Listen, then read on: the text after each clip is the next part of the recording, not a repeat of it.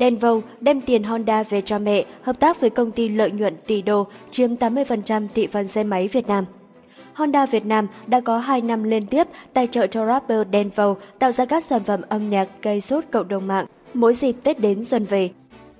Chắc rồi, sau MV mang tiền về cho mẹ của Đen và ca sĩ Thảo Nguyên, nam rapper có thể mang về cho mẹ thêm nhiều tiền từ các nhãn hàng quảng cáo, mà đó là những đồng tiền tốt chứ không phải là tiền lệ. MV tạo hiệu ứng mạnh mẽ trên cộng đồng mạng, nhất là khi nó được tung ra đúng thời điểm cuối năm 2021 và Tết Nguyên đán tới gần. Sau hơn một ngày ra mắt, mang tiền về cho mẹ đạt hơn 6 triệu view trên YouTube, chiếm top 1 trending danh mục âm nhạc thịnh hành. Thành công của sản phẩm âm nhạc không chỉ khiến Đen và các đồng âm phấn khởi mà đơn vị tài trợ cho nam rapper cũng như mở cờ trong bụng. Trong suốt hành trình đem tiền về cho mẹ của Đen trong MV, bạn đồng hành của anh là chiếc Winner X của Honda Việt Nam. Bản thân Denvo chính là đại sứ thương hiệu cho dòng xe này từ tháng 4 năm 2020. Quay trở lại với MV mang tiền về cho mẹ, đây không phải là lần đầu tiên Honda Việt Nam thắng lớn từ sự bắt tay hợp tác với Denvo. Năm ngoái, chiến dịch marketing đi về nhà, khởi đầu là MV ca nhạc kết hợp của Denvo và Just 30, cũng gây được tiếng vang lớn. Marketing thông qua Music Ads là điều không quá xa lạ tại Việt Nam trong những năm trở lại đây. Một số nhãn hàng có chiến dịch quảng cáo lồng ghép trong các MV âm nhạc thành công có thể kể đến Viettel Pay, MV Làm gì mà phải hốt, BTS trong các MV của Sobin Hoàng Sơn và Sơn Tùng MTP, hay các sàn thương mại điện tử Tiki, Shopee. Quay trở lại với Honda Việt Nam, nhà sản xuất xe máy, ô tô dường như đã tìm được công thức thành công trong việc làm marketing. Gửi gắm thông điệp xuyên suốt trở về nhà với những đứa con làm ăn xa quê mỗi dịp Tết đến xuân về.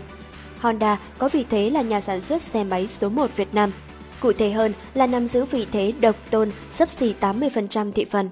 Năm 2020, dù ảnh hưởng của đại dịch khiến doanh số bán hàng của công ty giảm 16,7%, nhà sản xuất đến từ Nhật Bản vẫn bán ra hơn 2,14 triệu chiếc xe máy. Các dòng xe chủ lực của Honda Việt Nam là Way Alpha gần 400.000 chiếc và Vision gần 500.000 chiếc. Với mảng ô tô, doanh số năm 2020 của Honda đạt hơn 24.400 chiếc, chỉ chiếm thị phần nhỏ. Năm 2020, năm nhà sản xuất xe máy lớn nhất tại Việt Nam gồm Honda, Suzuki, Piaggio, Suzuki, Yamaha bán ra thị trường với tổng cộng 2,71 triệu chiếc, giảm 16,66% so với năm 2019. Trên thực tế, năm 2021, ảnh hưởng của COVID-19 còn gây thiệt hại nặng nề hơn cho các nhà sản xuất xe máy Việt Nam. Trong quý 3, doanh số toàn thị trường chỉ đạt hơn 367.000 chiếc, giảm 45,84%. Với việc nắm thị phần áp đảo, ảnh hưởng của Honda Việt Nam là hết sức nặng nề. Quý 1 và quý 2, thị trường Việt Nam bán ra lần lượt 701,4 nghìn và 667,4 nghìn xe máy. Đối với riêng Honda Việt Nam, trong giai đoạn từ tháng 4 năm 2021 đến tháng 9 năm 2021, năm tài chính của Honda kết thúc vào ngày 31 tháng 3 hàng năm. Công ty này bán ra 835,5 nghìn xe, giảm 12,9% so với cùng kỳ. Trong tháng 10, khi cả nước mở cửa trở lại, sau làn sóng đại dịch thứ tư, doanh số bán hàng của Honda phục hồi nhanh chóng, đạt gần 169.000 chiếc trong tháng, tăng 69,4% so với tháng liền trước. Way Alpha và Vision vẫn là hai dòng xe chủ lực, cùng với đó là Winner X, dòng xe gắn máy với tên tuổi đen vầu, đạt doanh số 7.444 chiếc, đạt vị thế dẫn đầu trong phân khúc xe côn tay ga tại thị trường Việt Nam.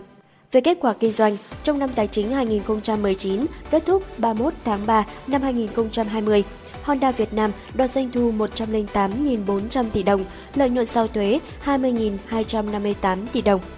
Trên thực tế, Honda nằm trong số ít các công ty có lợi nhuận trước thuế trên 1 tỷ đô la Mỹ tại Việt Nam.